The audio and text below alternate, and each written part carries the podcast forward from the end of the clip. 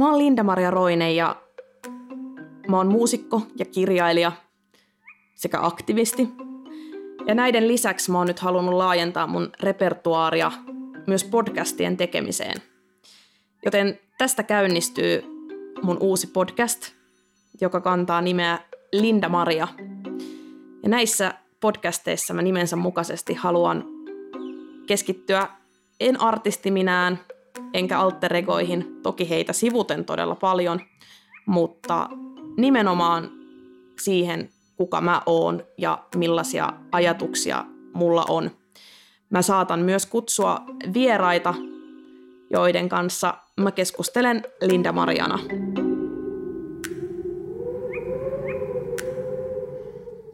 Tervetuloa taas tänne Linda Maria podcastin pariin. Mä oon Linda Maria Roine ja mä en käsikirjoita tai suunnittele näitä jaksoja ollenkaan, vaan mä puhun juuri sen, mitä mulla on sillä hetkellä mielen päällä, kun mä painan rekkiä ja mä en myöskään editoin näitä jaksoja, eli kuulette kaiken juuri sellaisena kuin mitä mä oon sillä hetkellä sanonut. Nyt mulla on vähän hengenahdistusta, joten sekin tulee valitettavasti kuulumaan nyt tässä jaksossa, mutta toivottavasti se ei haittaa teitä. Mä ajattelin, että tässä jaksossa mä voisin puhua hieman asiasta, josta mun on toivottu puhuvan enemmän ja mistä mä ajattelen, että mun on hyvä kertoa, mikä on mulle tosi tärkeä asia ja se on mun usko. Eli mä, on, mä ajattelen itseni niin kuin luterilaiseksi, tai mä olen luterilainen, ää, kristitty siis. Ja mä kuulun kirkkoon ja se on mulle sekä, niin kuin, sekä ihan arkielämässä että, että sitten semmoisella tosi henkilökohtaisella tasolla niin erittäin tärkeä asia. Ja mä ajattelin, että mä voisin aloittaa ehkä siitä, että minkälaiseen perheeseen mä oon syntynyt, millä tavalla usko ja uskonto on siellä näkynyt ja miten mä ajattelen, että se, se sitten, miten siitä on menty eteenpäin ja miten se mun oma, oma vakaumus on muodostunut. Mun äiti on siis hyvin samalla tavalla uskova kuin minäkin ja meillä on ollut, siitä lähtien kun mä oon ollut pieni, niin meillä on ollut kotona aika semmoinen niin kuin, se on ollut aika arkinen asia, semmoinen itse, itsestään selvä asia, että ää, on olemassa Jumala ja on olemassa Jeesus ja joulun merkitys. Ehkä niin kuin kristillisessä mielessä, että ehkä, ehkä tämmöiset asiat on niin kuin, niihin mä oon kasvanut, mutta mun äiti on myös aina, aina sanonut, että että tämä on hänen tapa uskoa, mutta että mä saan itse päättää sitten jonain päivänä, että halunko mä ää, uskoa samalla tavalla kuin hän ja että, että on tosi paljon, se on ollut niin kuin mulle myös aina selvää, että on tosi paljon ihmisiä, ketkä uskoo eri tavalla ja, ja että uskontoja on tosi monia maailmassa ja jotkut ihmiset ei, ei usko ollenkaan ja niin edespäin.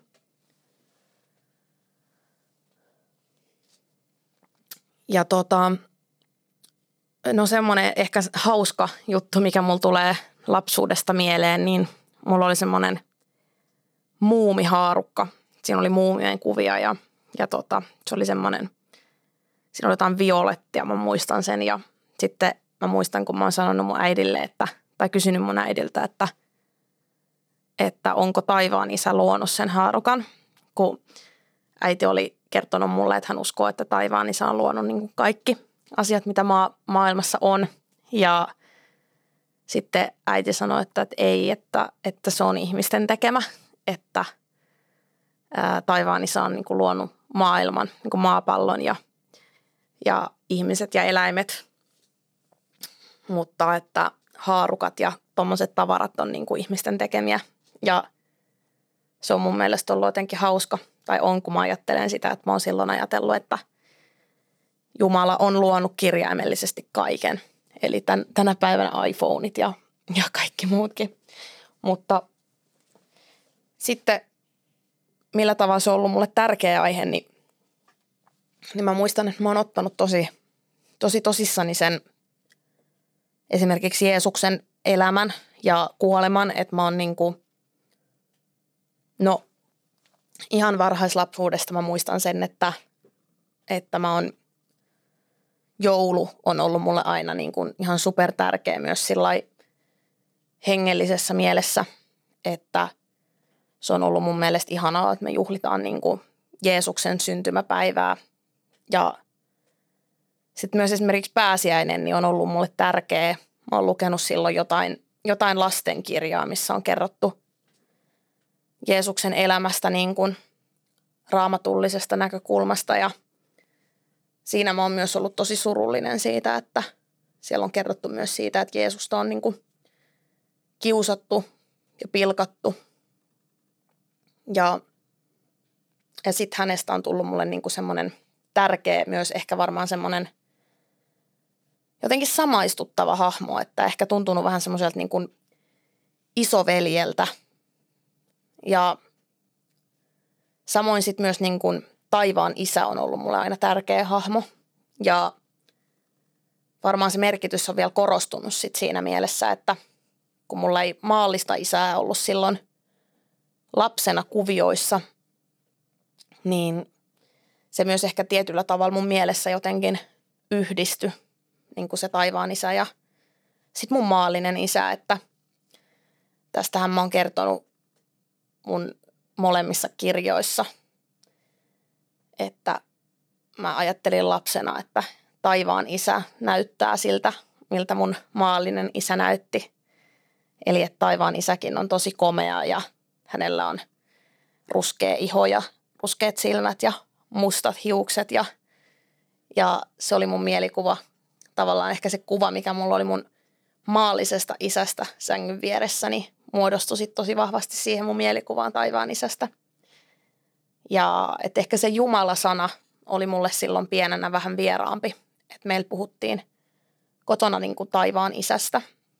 Ja se on myös mulle edelleen semmoinen tosi, tosi paljon tutumpi sana siinä mielessä, että totta, totta kai mä käytän sanaa Jumala myös, mutta, mutta ehkä ne, mihin on niin kuin tunneside, niin on just sanat, sanat niin kuin taivaan isä ja Jeesus. Ja tästäkin mä oon kirjassa kertonut, että koulussa joskus välitunnilla, kun, kun mun kanssa ei, ei haluttu leikkiä tai olla, niin silloin mä ajattelin, että mä muistaakseni ollut ihan ekalla luokalla. Mä muistan, että meillä oli semmoinen iso niin kuin, aita siinä koulun pihalla, semmoinen verkkoaita, tosi korkea. Tai sitten se oli mun mielestä silloin vaan jotenkin korkea, että se tuntui jotenkin muuten vaan vankilalta se koulu. Niin silloin mä kävelin siinä sitä aidan vierustaa pitkin ja mä ajattelin, että sille ei ole mitään väliä, että noi ei halua leikkiä mun kanssa, että mä voin leikkiä taivaan isän kanssa. Ja mulla oli vaan tosi turvallinen olo, kun mä tiesin, että taivaan isä on mun kanssa koko ajan, että, että en mä tarvi niitä, niitä muita lapsia mihinkään.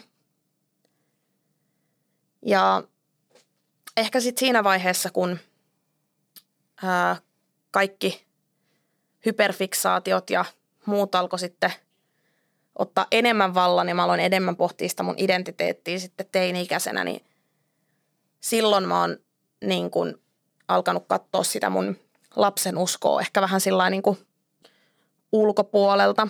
Tai, tai sanotaan niin, että se lapsen usko ei ole koskaan hävinnyt mihinkään. Että se on ollut mulle semmoinen niin tuttu ja turvallinen asia koko ajan mussa itsessäni, mutta, mutta mä aloin ehkä miettiä sitä uskonnollista identiteettiä vähän enemmän. Ja silloin mä oon tutustunut ää, todella, todella moniin eri, eri uskontoihin. Ihan niin kuin läheltä ja kaukaa lukemalla ja tutustumalla ihmisiin. Ja sanotaan, että mä oon ihan siinä niin kuin no 13-20-vuotiaana, niin silloin mä oon oikeastaan ehkä niin kuin eniten, tai niin kuin silloin mä oon tehnyt sitä mun, mun etsimistyötä kaikista eniten, tai, tai kyllä mä vielä sitä vanhempana itse asiassa varmaan 20, 21-22-vuotiaaseen asti, niin silloin mä oon etsiskellyt tosi paljon ja tutustunut ja ollut tosi avoin sille, että se mun hengellinen koti saattaa löytyä ihan mistä vaan. Et mulla on ollut just se lapsenusko koko ajan vahvasti mukana, minkä mä oon sieltä kotota saanut. Mutta, mutta mä oon ajatellut, että se, että missä muodossa se tulee näkymään, että se voi olla niin kuin mikä tahansa oikeastaan. Mä en ole hirveästi kyllä niin kuin noihin niin kuin, en ole niin kuin kauko, kaukoidän uskontoihin, niin kuin vaikka hindulaisuuteen tai muihin tai edes niin kuin buddhalaisuuteen tutustunut, vaikka siis no buddhalaisuutta ei sinänsä pidetä niin kuin uskontona, vaan, vaan enemmän semmoisena niin elämäntapana tai ajatustapana, mutta, mutta niin kuin oikeastaan kaikkiin seemiläisiin uskontoihin, islamiin ja juutalaisuuteen enemmän, enemmän niin kuin ihan vaan lukemalla. Ää, ja sitten – kaikkiin erilaisiin kristinuskon suuntauksiin, niin kuin mormoneihin tai, tai mormoneiden uskoon ja, ja sitten no, vapaiden suuntien niin kuin helluntailaisuuteen nyt kaikista eniten, että helluntai-seurakuntaanhan mä kuuluinkin monta vuotta ja, ja ehkä tästä päästään sitten siihen, että, että mikä, mikä siinä sitten niin että minkä takia mä sitten kuitenkin olen nyt niin kuin, tai olen tullut siihen tulokseen, että mä olen luterilainen, eli, eli mikä siinä on, että mä oon palannut siihen, mitä, mitä siellä kotona on ollut ja mitä se kirkko ja Jeesus ja taivaan isä ja kaikki, kaikki näet, mitä ne on mulle silloin lapsena merkinnyt ja että miten mä oon päätynyt palaamaan siihen samaan, niin siihen liittyy varmaan tosi vahvasti se, että ää, mä koen sen uskon, vaikka se on mulle semmoinen asia, että mä pystyn puhumaan siitä ja mielelläni puhunkin.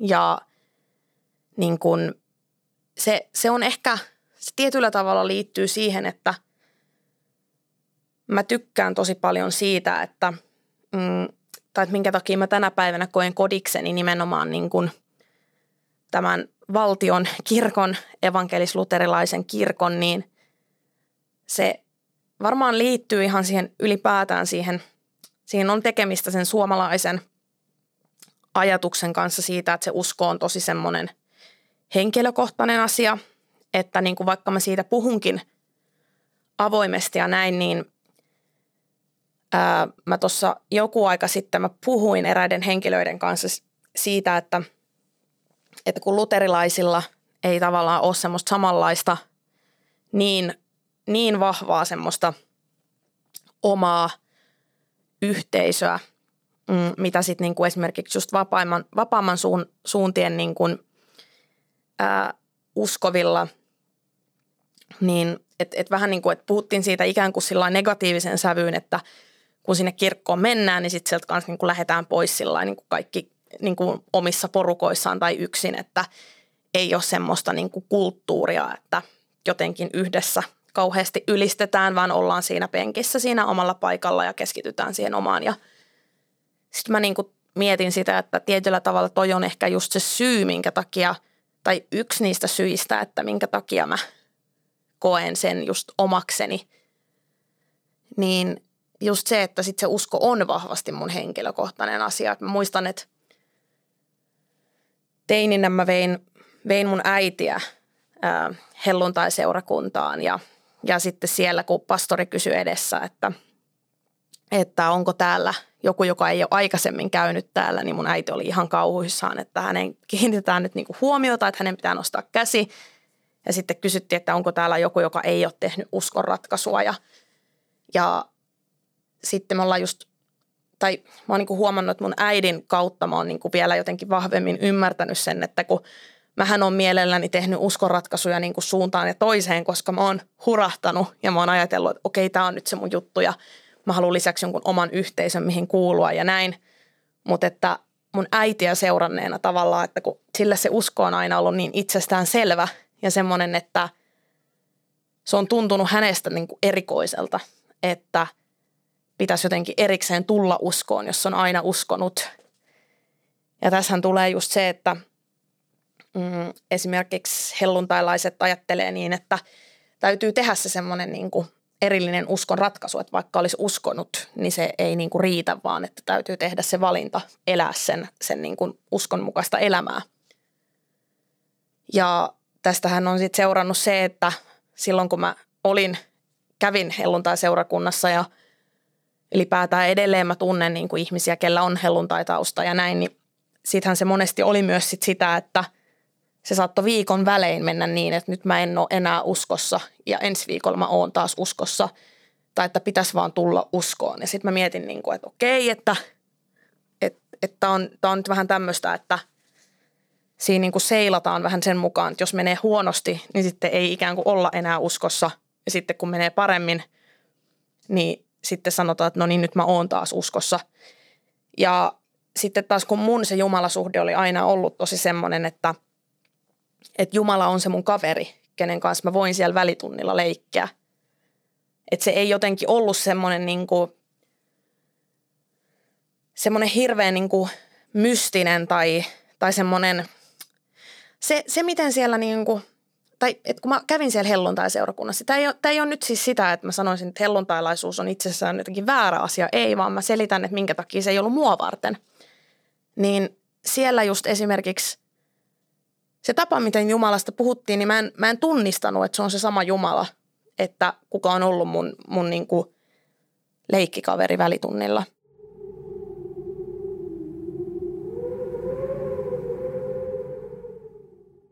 Jotenkin se, se, että Jumalalle täytyy suorittaa ja jotenkin, että Jumalasta puhutaan jo semmoisilla nimillä, mitkä kuulostaa jotenkin tosi – tosi luota, luontaan työtä, työntäviltä ja semmoisilta niin kuin kauhean jyrkiltä ja vierailta, niin se ei tuntunut siltä niin kuin, mä en, mä en löytänyt, mä en niin kuin tunnistanut sitä omaa Jumalaani siellä. Ja, ja sitten myös se, että Jumala aiheuttaisi jotenkin semmoisia niin kuin kokemuksia niin kuin kaatumista tai tärinää tai, tai muuta, kun mä jotenkin – mulle Jumala oli niin kuin, tai on edelleen siis semmoinen niin perheen jäsen, että se on se mun, mun perheen korkean auktoriteetti, mutta silti niin kuin perheen jäsen. Että se ei, se ei tuntunut siellä niin kuin siltä, että mun Jumala on juuri se. Ja no jossain vaiheessahan sitten mä eksyin tosi tosi kauas, kauas Jumalasta. Että tai siitä, siitä Jumalasta, johon mä uskon. Ja mulla on elämässä siis paljon sellaisia kokemuksia, mitä, mitä voisi nimittää yliluonnollisiksi. Mutta koska mä tiedän, miten, miten tosi monet ihmiset suhtautuu sellaisiin, niin mä en, sen takia ne on, ne on niin kuin yksi asia, minkä mä, minkä mä pidän tosi vahvasti omana tietonani.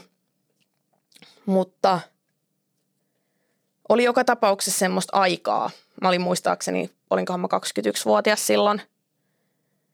Ja mä olin ajautunut tosi kauas siitä tai tästä Jumalasta, johon mä uskon. Ja sitten kävi, kävi niin, että mä sitten yhden kerran näin unen, että Jeesus tuli mun luo ja laittoi mulle ristin kaulaan. Ja se ei ole siis semmoinen asia, että mä tota kuvailisin yliluonnolliseksi, se vaan tapahtui. Ja se oli mulle tosi, tosi todellinen kokemus ja tosi tärkeä kokemus. Ja sitten mä jotenkin oivalsin sen, että, että, että kyllä tämä on se, että tämä on se suunta ja tämä on se oikea tie mulle. Ja se oli just siis se, sellaista aikaa, että mä olin nimenomaan Jeesuksesta ajautunut jotenkin kauemmas. Ja mä olin enemmän mennyt siihen suuntaan, että, että no mut että sama kai se on, että millä nimellä mä sitä Jumalaa kutsun ja etsin itseäni tosi vahvasti, mutta sitten koin, että se kokemus vahvisti mulle sen, että, että tämä on, että kyllä mä niin kuin Jeesuksen, Jeesuksen kaveri oon ja, ja niin kuin taivaan isän tyttö. Ja sitten sen jälkeen se on ollut aika, aika itsestään selvää, että mä en ole sitten niin kuin enää hirveän kaukaa itseni etsin, mutta se on ollut kuitenkin vähän sellaista, että mä oon ajatellut niin kuin, että niin kuin mä, oon, mä oon koittanut edelleen silloin niin kuin 21-vuotiaasta, niin mä oon pysynyt kyllä hyvin siellä kristinuskon piirissä, mutta, mutta mä oon edelleen koittanut vaikka käydä jossain helluntai-seurakunnassa tai jossain muualla ja ne on edelleen siis semmoisia, että mä voin mennä sinne, jos on joku tilaisuus, että mä muuten vaan, muuten vaan menen, mutta en mä, en mä sitä hengellistä kotia niin kuin sieltä, sieltä niin kuin etsi, enkä ole löytänytkään. Että toi oli niin kuin, toi ristinlaittokokemus, niin se oli 2015 ja 2017 sitten jotenkin sen terapian ja kaiken muun myötä, kun mä löysin sitten itteni jotenkin vahvasti siitä suomalaisuudesta ja karjalaisuudesta ja, ja niin kuin, niin sitten mä myös löysin itteni siitä luterilaisuudesta, että sitten mä tajusin, että, että no tähän on niin kuin ihan simppeli, simppeli niin kuin selitys, että minkä takia mä en ole kokenut oloani kotosaksi missään muussa, minkään muun uskonnon piirissä tai, tai sitten minkään muun niin kuin kristinuskon suuntauksen piirissä. Että se nyt johtuu vaan siitä, että mä oon luterilainen. Ja sitten kaikki se, mitä mä olin niin kuin ajatellut ja yrittänyt aina miettiä, kun mä olin ollut jossain, mikä ei mulle sopinut, niin mä olin aina ajatellut sitä, että, että niin, että kun mä oon enemmän semmoinen armokeskeinen, että mä ajattelen, niin kuin, että Jumala rakastaa meitä ja on niin kuin armahtanut meidät ja just nimenomaan, että ää, me pelastutaan niin kuin yksin uskosta ja yksin armosta, niin sitten niin kuin mä ymmärsin, että niin, no toihan on se, se niin kuin luterilaisuuden ää, aika perusajatuksia, että no miten sitä nyt voisi, että jos sä uskot eri tavalla, niin miten sä voisit tuntea olla sit kotoisaksi jossain semmoisessa, missä opetetaan toisella tavalla. Ja nyt mä oon sitten ollut niin kuin 2017 niin kuin lähtien on ollut sillä kotona, niin että mä oon sitten, mä oon alkanut käymään ö, Tuomasmessussa, mikä on, minkä on myös huomannut itselleni sopivaksi, että se on niin kuin mun mielestä tarkoitettukin vähän niin kuin mun, mun tyyppisille ihmisille, että siellä niin kuin korostetaan sitä, että sinne saa tulla kuka tahansa niin kuin taustasta tai, tai seksuaalisesta suuntautumisesta tai, tai niin kuin ajatustavoista tai mistään muista tahansa asioista niin kuin riippumatta. Ja noiden asioiden sanominen ääneen on mulle tosi merkityksellistä, koska mä en ole aina kokenut niin kuin ää, kristillisissä paikoissa tai hengellisissä piireissä, niin kuin että mä olisin aidosti tervetullut omana itsenäni, niin se, että toi on sanotettu ääneen, vaikka sen pitäisi olla itsestäänselvyys, niin se, se on mulle tosi merkittävää. Ja se ei ole myöskään se, se messu ei itsessään ole niin, niin jäykkä kuin toisinaan luterilaiset messut voi olla. että siinä on vähän sit sitä niin kuin, että – kun se on enemmän semmoinen osallistava, niin sitten mä myös koen, että ää, ehkä sitten se helluntai-tausta myös vaikuttaa siihen, että sitten ettei tarvi ihan istua vaan jäykkänä penkissä, niin se tuntuu hyvältä, mutta myöskään semmoinen sitten, niin kuin, että ää, ikään kuin liikaa jotenkin ää, niin kuin hypitään tai kaatuillaan tai muuta, niin sitten sekään taas ei ole niin kuin mua varten, että toi on toi on semmoinen tosi sopiva niin kuin välimuoto. Ja, ja miten se miten se usko sit mun niin kuin elämässä tänä päivänä näkyy, niin se on mulle niin, niin arkinen ja semmoinen niin kuin ikään kuin itsestäänselvä asia, että en mä, se, se ei ole mulle sellainen niin kuin, että vau, no niin, että nyt mä, että nyt mä jotenkin taas uskon tai harjoitan mun uskontoa, vaan se on niin, kuin niin läsnä mun joka hetkessä. Että niin kuin, kun mä ajattelen jotain mulle raskaita asioita tai kivoja asioita, niin mä aina pidän niin kuin Jumalan mielessä, että mä, mä pyydän Jumalalta asioita tai mä pyydän, pyydän niin kuin, tai sitten mä kiitän tosi paljon hyvistä asioista, mitä mulla on ja mä niin kuin, se on, ne on, se on niin kuin, Jumala on ikään kuin linssit, minkä läpi mä katson tätä ihan kaikkea. Eli niin kuin, mulle mitään ei ole ikään kuin olemassa ilman, ilman Jumalaa, niin kuin, edes sitä muumihaarukkaa. Että mä ajattelen, niin kuin, että nämä hyvät asiat, mitä mulle tapahtuu, niin ne on Jumalalta. Tosi moni sitten varmaan ajattelee, joka ei usko, että no mutta et sähän oot itse saanut ne aikaiseksi. No mutta just se, että mä oon itse saanut aikaiseksi ne, niin mä koen, että se on Jumalan ansiota. Mä oon myös kiitollinen Jumalalle mun vastoinkäymisistä, koska mä koen, että ilman niitä mä en myöskään olisi tässä pisteessä. Ja se se usko on mulle myös tosi semmoista niin kuin kokonaisvaltaista siinä mielessä, että mä uskon siihen, että, että kaikella, ihan kaikella tapahtuvalla on, on tarkoitus. Ja mä näen mun elämän tosi selkeänä semmoisena niin kuin käsikirjoituksena. Ja koska se on mun mielestä niin harvinaisen hyvä käsikirjoitus, niin mun mielestä se ei vaan voi olla niin kuin olemassa tollaisen avaa. Mulle se on itsestään selvää, että joku on käsikirjoittanut sen. Ja sen takia mulla on tosi turvallinen olo ikään kuin kulkee tätä mun elämää läpi, koska, koska mä tiedän, että on joku suurempi, joka pitää musta huolen. Ja mulle mun uskosta on enemmän hyötyä kuin haittaa. Et mä en oikeastaan keksi, mitä haittaa siitä olisi. Ähm, mun, mun täytyy sanoa, että niinku, se on, mä oon niin kuin, kun mä sanon näin, niin tämä ei tarkoita sitä, että se olisi huono asia, että joku toinen ei usko, vaan mä puhun vaan ainoastaan itsestäni. Eli se, että mä myös ajattelen niin, että, tai mä tiedän sen, että siitä on myös mun mielenterveyden kannalta tosi paljon hyötyä, että mä uskon. Koska niinä hetkinä, jos mulla tulee tosi synkkiä ajatuksia – niin jos mä en uskoisi, niin mä joutuisin ajattelemaan niin, että, tää on mun, että mun on itse päästävä tästä jotenkin yli ja että mun elämä on vaan, vaan mun omissa käsissä. Ja jos mulla ei olisi ketään läheisiä ihmisiä olemassakaan, niin mä joutuisin ajattelemaan, että tämä on, vaan, tää on, tää on mun, mun omissa käsissä ja ikään kuin mun elämällä ei olisi mitään suuntaa siinä valmiiksi kirjoitettuna, vaan – vaan mä olisin ikään kuin semmoisessa tyhjiössä ja ei olisi mitään, mitään tarkoitusta. Ja se on, se on tosi, tosi pelottava ajatus mulle.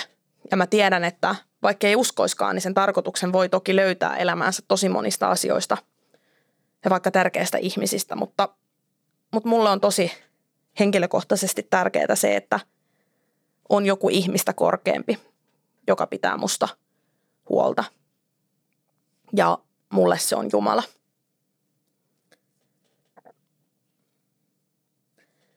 Ja mä oon tosi iloinen, että se Jumala, johon mä uskon, niin on semmoinen, että häneen uskominen tekee mulle nimenomaan juuri turvallisemman olon ja häneen uskominen ei, ei aiheuta mussa mitään syyllisyyksiä semmoisista asioista, mistä mun mielestä ei tarvitse syyllisyyttä kokea.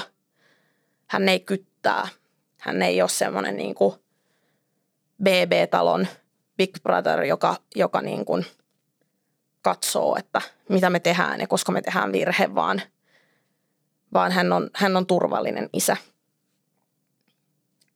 Ja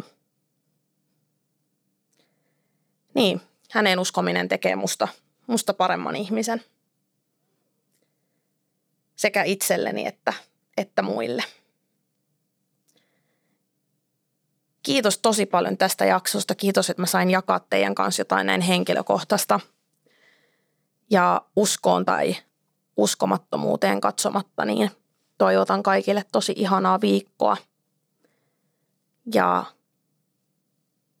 kiitos. Palataan taas seuraavassa Linda Maria podcastissa.